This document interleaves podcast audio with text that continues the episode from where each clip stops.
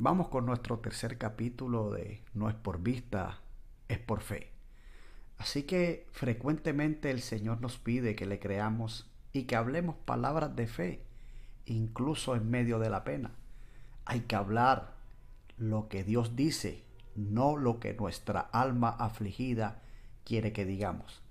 Si no hablamos palabras de confianza, nuestra fe se vuelve vana y somos como vasijas vacías la fe produce algo cuando se cree y se habla, no cuando se queda guardada en el corazón. Además, las palabras de fe se reciben cuando se tiene el corazón dispuesto. De lo contrario, caen en tierra desierta.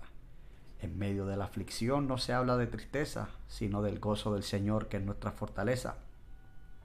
Así que la fortaleza que nos da y la bendición que nos da el Señor es algo que Él nos ha prometido ¿Qué ganamos con quejarnos y lamentarnos? Lo único que conseguimos es hundirnos más en nuestras miserias.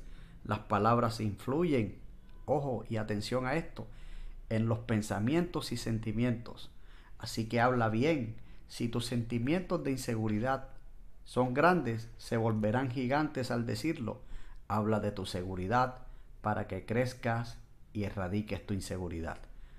La calidad de tu vida depende de lo que hables. Busca la paz, la verdad, exprésala para recibirla. Muéstrame cómo hablas y te mostraré quién eres. Muéstrame lo que declaras con tus palabras y te mostraré los días que vendrán. Nadie que diga malas palabras podrá tener buenos días. Proclama lo bueno, la bendición que llegarás a tener tú y toda tu familia. Quiero despedirme de esta serie no es por vista, es por fe, con la convicción de que vas a recibir esto en tu corazón y que las cosas van a cambiar, que vas a mejorar en todas las áreas de tu vida, áreas emocionales, áreas financieras, áreas laborales. Así que tienes que sentir que Dios está contigo, créelo. Cree que no es por vista, siempre debes de creer que es por fe Fe es la certeza de lo que se espera, la convicción de lo que no se ve. Yo voy a declarar palabras de fe sobre tu vida.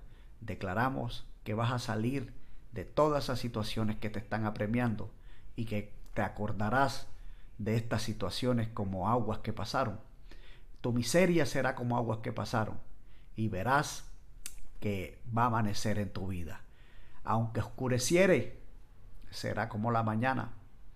Así que vienen cosas grandes para tu vida. Yo lo creo, pero tú también lo tienes que creer. Así que nos despedimos de esta serie de Tercer Cielo Radio, donde el cielo y la tierra se unen.